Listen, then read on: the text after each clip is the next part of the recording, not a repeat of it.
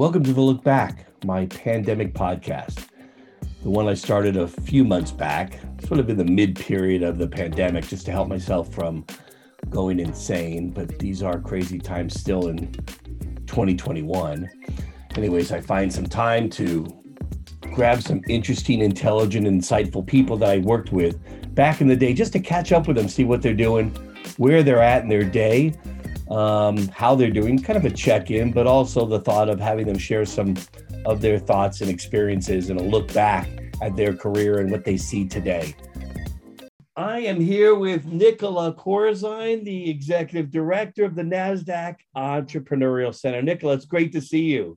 Uh, it's great to be here. Thanks for inviting me. How nice to do it and nice to share uh, in the holiday season. We're both in that spirit, like wonderful things out there that you know to share with our kids and the the holiday spirit and uh, to close the end of this year which has been a crazy year right?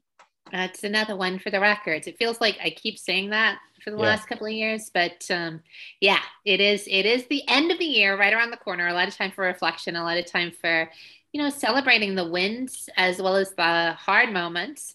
I think that's always part of the process for sure at least for us as we close out the year Right. And that's what's one of the great things. The NASDAQ Entrepreneurial Center, a lot of people don't know, it's a 501c3 associated with NASDAQ.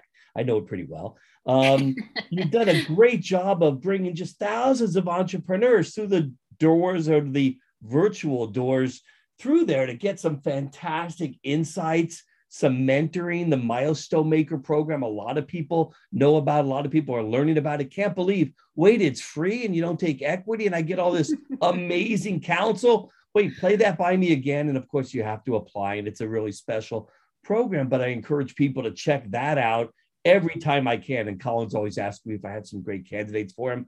But that's something fantastic that you, have done, and and just the amazing programs that are nonstop. It's unfortunate because it was so fun to do them live. I hope we get back to that soon at the physical center, but you're still doing great programs. In fact, more than ever uh, yeah. on the virtual side. And again, at no charge.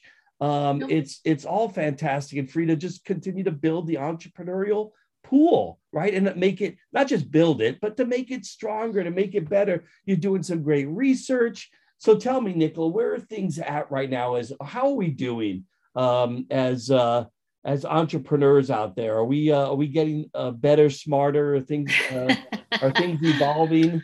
Uh, well, we're always moving for sure. I don't think yeah. the to-do list has gotten any shorter, and I don't think it's likely to get any shorter. And I think every entrepreneur's wish for Christmas and every day of the year is to get more hours in the day somehow. And that's just the one resource, precious, precious resource we're never going to be able to add to. But I think you know a couple of uh, you know, interesting elements that have come out probably in the last quarter. One is that there is definitely more confidence being found from our entrepreneurs around a look ahead environment. I think we're seeing a lot more people go, I'm really grounded in why I'm building this business. Like, why, despite all the challenges of these last two years, it's a good fight for me to be fighting, and why it matters now more than ever for me to be on this entrepreneurial journey. So, that's a really good thing. I think, on the other hand, though, you know, we measure all of our programs that you kindly talked about are um, based on uh, real time data that is coming in from our entrepreneurs. What's keeping them up at night? What are their challenges that they're facing? And then the incredible program team, people like Colin, go out and bring in the best minds to be able to help our entrepreneurs get unstuck from those problems and back to building the businesses. But we measure our wellness factor for our entrepreneurs we do it you know you, you mentioned the numbers but over 50000 in the community we've expanded substantially in, uh, in the pandemic in part because of the global need i think that all of our entrepreneurs were facing being super isolated couldn't network in the ways that they once used to needed to really be able to find confidence with one another and connecting differently with their peers. And it was really amazing that the center was able to be there in support of them during that time. So the community's grown but the last quarter, we've seen an increase in survivability and not in the positive way. So, in other words, a lot of our entrepreneurs have shifted over and they're fatigued they're tired. It's been a it's been a long year. It's been a long yeah. couple of years let's be honest. Yeah. And i think the worry of like are we really through this storm? Do we really know what to expect and how to gain the capital that we need to be able to grow our businesses? And i mean capital broadly speaking not focusing in on any one specific area right now and you know our 50,000 community is made up of 51% women business owners and 64% BIPOC entrepreneurs. And more than ever, I think they're struggling in an under-resourced, under-networked capacity in many ways of feeling like we we we've got a, a sense of urgency around needing to do things differently ahead. So, you know, how can we support them? And I think through that research lens, we've been doing a lot of work this year on pay ownership and valuation issues that are affecting our women business owners. We could talk at length around those disappointing stats, but also moment to lean in and say, okay, enough is enough. Let's make this not be a problem in 10 years' time. What do we do differently as a result? As well as the flow of capital to our BIPOC entrepreneurs. And, you know, a lot of pledges, a lot of promises these last couple of years. How do we turn those pledges into action so that, again, it becomes much more of an equal opportunity environment for equitable entrepreneurship? Well, I have to say, I, am going to take a second here to uh, pay you another compliment um, and maybe I'm just being, you know, very polite. Uh, I hate being nice or anything, but it's just. you are known for that. kidding, kidding aside, Nicola, you've been on the leading edge of these issues, and I'll talk about these issues. I mean, talking about creating uh, greater access on the uh, for funding for for entrepreneurs um, that aren't of the um, uh, uh, standard uh, white upper middle class kind of a background, um, finding different ways to get more people involved in the entrepreneurial ecosystem that is Silicon Valley, the Bay Area. But I know you reach well beyond that. Some of the first times I've thought about these issues were when I was attached to NASDAQ and the Entrepreneurial Center from the very early days of it before it even opened its doors. But on through today, it's like, what are the topics that people are talking about today? DEI um, and, and, and funding for um, minorities and getting other people actively involved and worried about mental health issues. These were things you were talking about years and years ago. Um, and you've been banging that drum. Are we making, are we seeing, and, and I, it's funny too, you mentioned, are we going to see the results and you're measuring things? I see some metrics that are good and feeling like, okay, we're on the right path. We're not where we need to be, not maybe not even close, but are we on the right path yet? I'm optimistic. I'm optimistic. I think that we are making not just conversation, but movement in the right direction. And I think it's coming from the ecology of entrepreneurship. That's an interesting word. So let me let me go a little bit there for a second. I don't know quite why I picked that one more than the environment of entrepreneurship. But yeah. you know, it's um we always use that saying right it takes a village. And i think in entrepreneurship that statement is very true. Yeah. but the power players in entrepreneurship are really a, a, fairly narrow field but they are pervasive and they are across early stages mid stages late stages of the entrepreneurial journey. And until you started to find not just early adopters that believed this was a real issue but you started to see that the interventions mm-hmm. could carry over from one stage to another, that it wouldn't be early stages of capital that said, oh, yeah, this is an issue, we've got you. But that that same mindset shift was happening with our mid stage players and our late stage players. Only then can the legacy of entrepreneurship really be changed such that this is no longer a wicked problem territory in 10 years' time or 20 years' time? Hopefully 10 and not 20. But I think that there's a a lot of conversations that have shifted in the last couple of years towards realizing what's at stake if we don't. And whether carrot or stick fan, I'm much more on the carrot side than I am on the stick.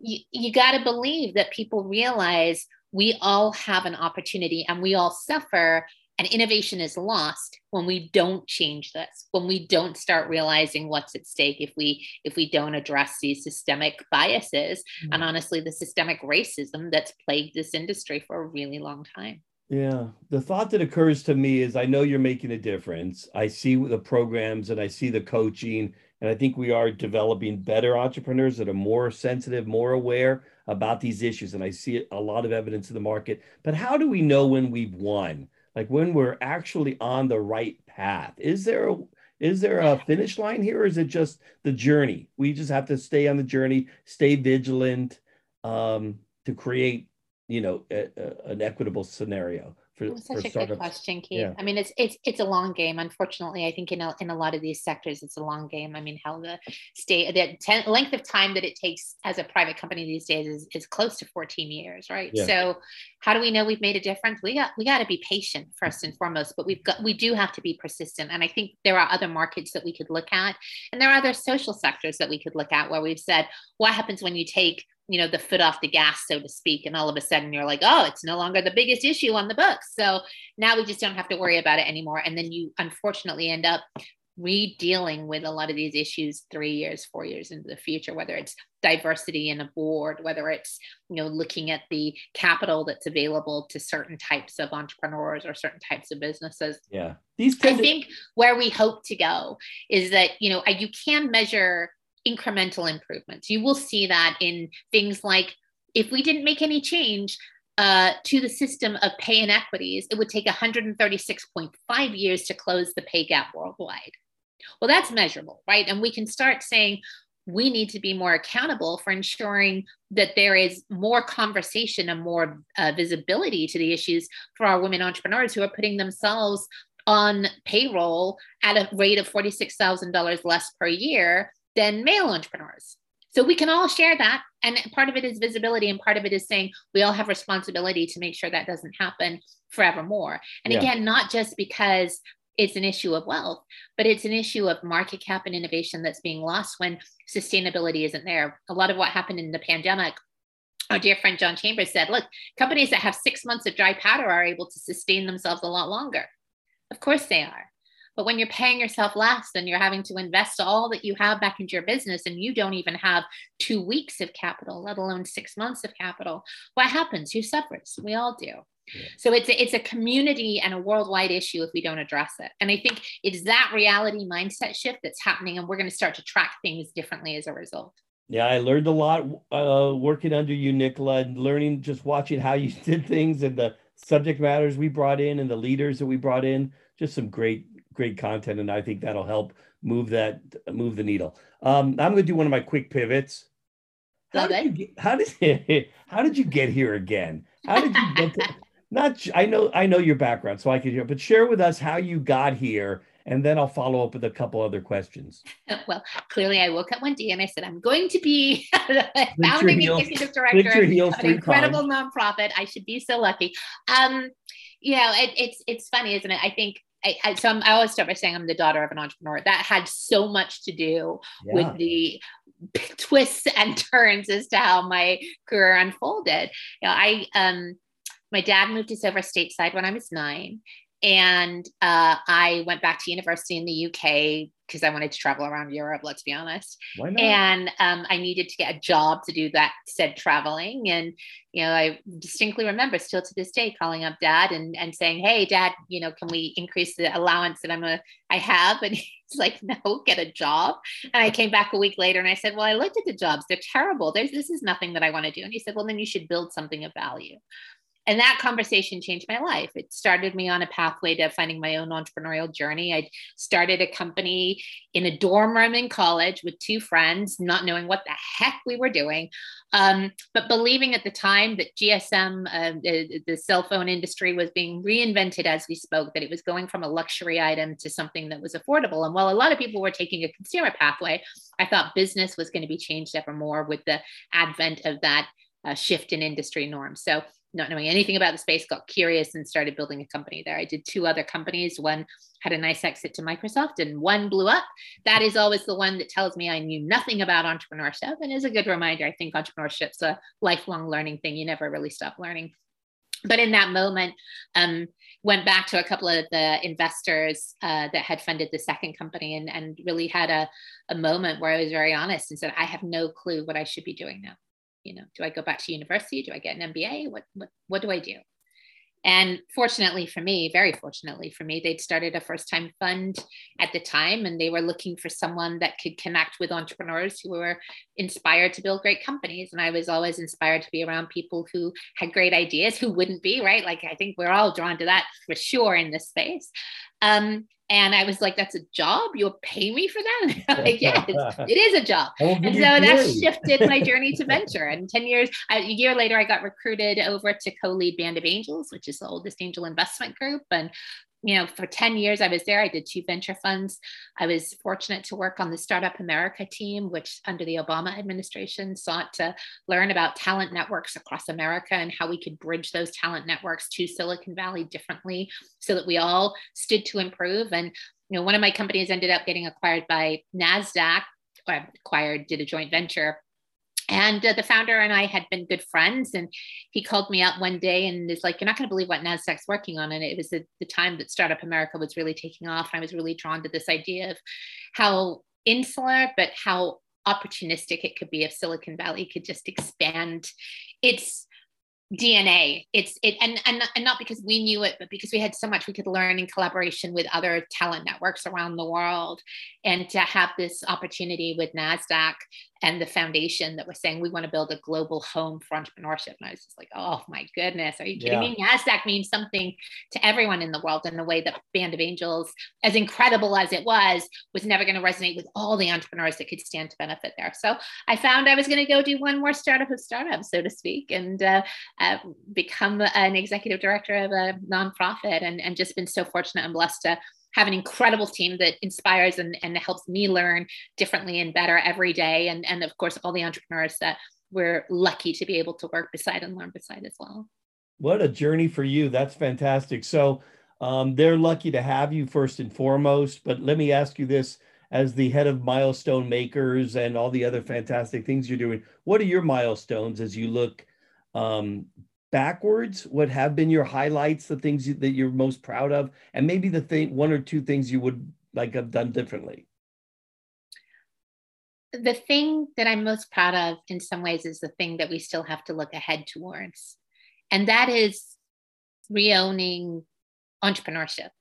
And what i mean by that is entrepreneurship is not an elite title that only a few and select get to own it's what America was built on. It's what my dad came here for. It was why his dream of building a company couldn't be done in the UK in the way that it could at the time in the United States.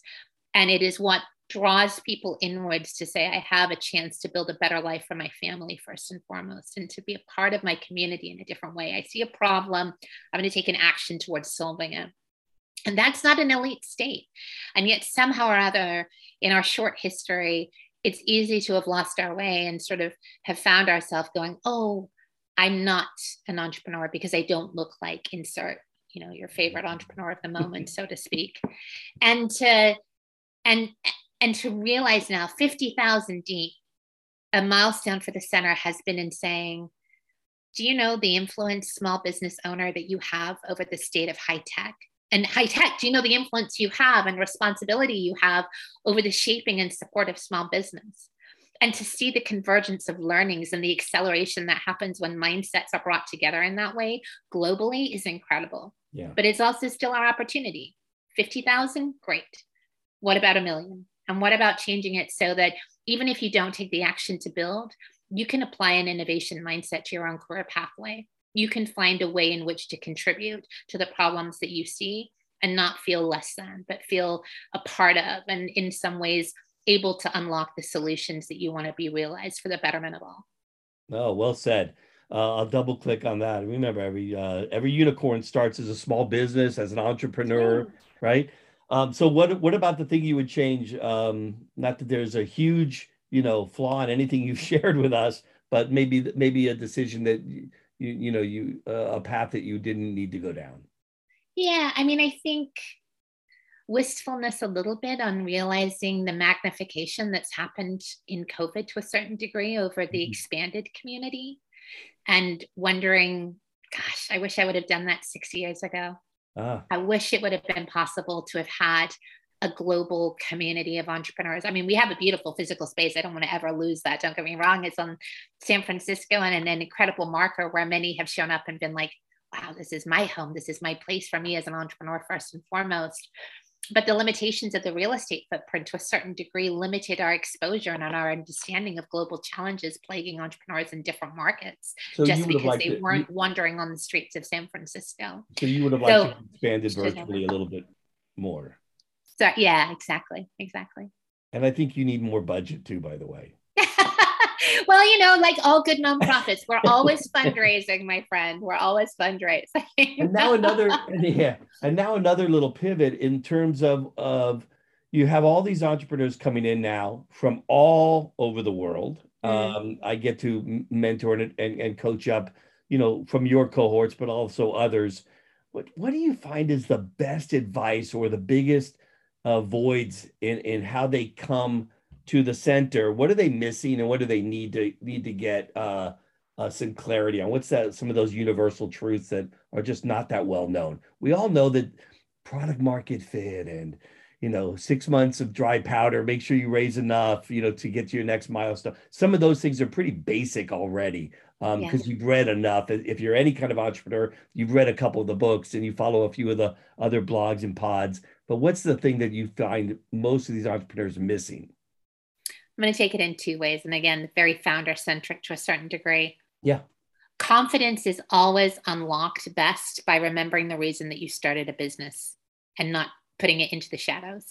So, for a lot of our founders, they aspire to try to say, well, we're going to be like for like, we're going to be the insert X for insert Y. And instead of realizing the passion and the purpose for why they're building a business is the most strongest of business barriers that could ever surround that founder.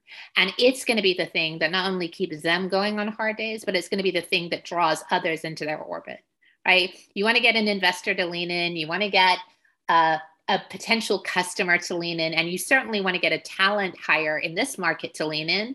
Let them see your zest for why you're doing it and why they've got to be a part of it, how they can contribute to it.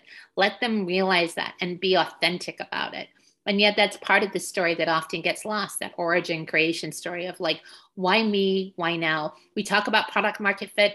I continue to bang the drum on founder market fit. It's about why you are building this business and why the time is right for you to be investing this all that you have into this business right now I think the other thing that's often forgotten about is really important to make sure that the founder is being sustained in this journey. Um, you know, they are often drawn to the highlight reel that says you should be working 24 hours a day. You should be laying it all on the line. You should be going until there's nothing left. And for sure, to yeah. the extent that you need to give it your all, that's great. But if you can't prioritize your own substance along the way, you're not going to be able to make it on this journey. It's it's measured in the marathon, not the sprint. Uh, double click on that too. Well said, Nicola. You uh, uh, you're uh, a great coach, mentor, but you but somebody who's done it before, and uh, I think that's so right. You got to have that that passion and that confidence, right? Because there'll be so many moments of doubt, fear, concern that if you yeah. don't have those things, they'll overcome you. Yeah, yeah. That might. I had a mentor of mine that once told me the two ABCs of entrepreneurship that matter: always be closing, yeah. right? Even if you're not raising, even if you're not hiring, you're always closing. You know yeah. that better than than anyone. And, and, I should not, I should be crediting you for that statement. but the other ABC that you got to have as an entrepreneur is always be curious, right? You always have to be curious. You're not going to have the answers, but if you lose your curiosity, if you lose your sense of learning, there's no coming back from that that's the pa- that's the moment in time when you've hit your peak and you're on your way down. I hate to say it. How does curiosity evolve? So I'm always I'm a naturally curious person. Um, how do I take that up a notch? How do I grow that? Yeah, yeah. Well, you've got to be intrigued around, you know, markets, people, talent, the foundation of what business is based on. So, again, I would say it's not about just knowing today, it's about being curious around what the next corner holds. And I think one of the secret elements that entrepreneurs always have, we used to talk about this at Band a lot, is like, do does an entrepreneur have the ability to forge bridges when no one else has? And bridges are best forged through curiosity, right? Like, huh, that's go. interesting. Yeah wonder what might happen if I took this tree over here and I brought it down over here and I started looking around here. Could I find a new path that hasn't been forged before? And it's not just about new for the sake of new, it's about being able to evolve and be relevant and be intentional with your customers, always being curious to your customers' needs, never losing sight of that, right? We know that all too well what happens when you're like, oh, I've got it figured out. I don't need to worry about the customer anymore. Yeah, that's the that's the moment of death, kiss of I death. have heard that. okay, I, I, know I'm taking up too much time, but I have another question. I, I and I know you have a certain passion for social impact and ESG. I think it is fundamental that the next X years, 10, 20 years, are a, a disproportionate amount of investment goes in these areas, and we are cultivating great entrepreneurs who will come up with the next big ideas. Um, the I need a thousand Tesla-like innovators mm-hmm. and unicorns out there, you know, conquering the challenges that are associated with climate and uh, you know resources, et cetera. What what what do you think about that statement in general? I know you're aligned with me, but um, how can we do more in that area? Well, a couple of things immediately come to mind. One is just realizing the relevancy of you know the ESG priorities attached with the UN SDG goals or otherwise across every single industry. Uh, so not to go back to the it takes a village, but I don't actually care what sector you're working in. You have a sense of obligation and opportunity to make sure that you're participating in that dialogue in some way. We all have um, a lot at stake if we don't get that right. Yeah. and you know, I again, I think that you know the flow of flow of capital in support of it has often been justified as a social benefit more than a than a business imperative. But you can also and and uh, what's the current flavor of the month? I think it's like the triple impact zone for a social impact companies. Trust me we all know that there's a high return a high return correlated with social companies social companies are doing incredible work in the world, but there's also great returns to be had. And there's never been a stronger consumer sentiment around the importance of ESG and its effect on consumer buy, on its effects on where companies are born or not supported than ever before. And I think, you know, we're, starting to see others uh, realize that. I'm starting to see very uh, non-traditional social impact funds start to talk differently around portfolio companies opportunities there or the ways in which they write up their PPMs, that their their investment memos for their fund formation and, and its obligation in this sector. So I think we, we are starting to see it mainstream. And again, I think that's an opportunity, but it's also something to make sure we don't lose priority towards is saying, great, it can't just be though a conversation. It's got to be conversation with an intent to action and hopefully we'll continue to keep that pressure upwards. And also support the companies in discovering it. We've got a lot to learn. Nobody's got this figured out. It's never been done before. We're working in wicked problem territory yeah. which means we all have to be much more intentionally collaborative than ever before. Yeah, I still think there's a there's too few a percent of uh, resources going in this area from an investment standpoint. Um, but I think from a startup standpoint, an entrepreneur standpoint, I see a lot of activity. Yeah. So we'll see if we can blend those a little bit better than chasing a lot of these other categories that just seem, you know, trivial to me. But uh, that's a, a, more of a personal view, I guess. Um, so uh, final question: What's your uh, what's the next startup you're working on in, the, in, in, in, all of your free time as a mother, husband, a wife, um, uh, running a center? Don't you have any? You, I bet you have some fun ideas though. Uh, oh, I love this question. This is yeah. one that's gonna. Like I'm gonna to, wake up at two like o'clock in the middle of the night and, and start emailing you. Ah, you prompted me to think of six other ideas. Um, you know, I I am intrigued right now with um what more might be done in support of developing independent individual capital pathways for founders. What I mean by that is we often look at capital as like you go down this path or you go down this path. And those are the two defined pathways. You mean like angel venture? Angel venture, or I'm okay. going to go non dilutive grant fundraising, right. or I'm going to, okay. you know, have hopefully enough side hustle entrepreneurship inside of me that I can build to grow that way. And very rarely do we start to say, well, let's let's begin with the end in mind like what kind of company do you want to build? And then how do we stack capital in collaboration with that vision and in with that order?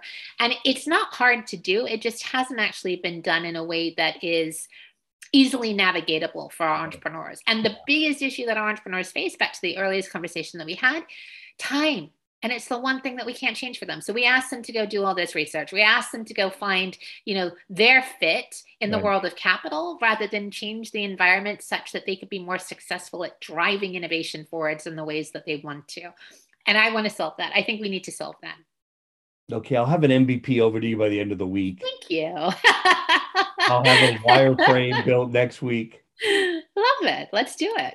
And I'm sure we'll get it angel funded within days. Oh, without doubt. Nicola, you're so fundable and fun at the same time. Thank you, my friend. I've got more questions, but why don't we wait to have a maybe a holiday or New Year cocktail and catch up on some of those? We'll we'll cut off our pod for now because I know you've got a million other things. But thanks so much for taking the time. Honestly, it's been my pleasure, and thank you so much for all the support of the center and for the support of the entrepreneurs. It matters so much. Oh, absolutely. All right, Nicola. Great talking with you. You too. Bye. Thanks for listening to the Look Back. We do appreciate your support, welcome any feedback, and would love it if you would subscribe to this podcast and even consider sharing it with some of your friends. For more information and other cool info, check us out at newmanmediastudios.com.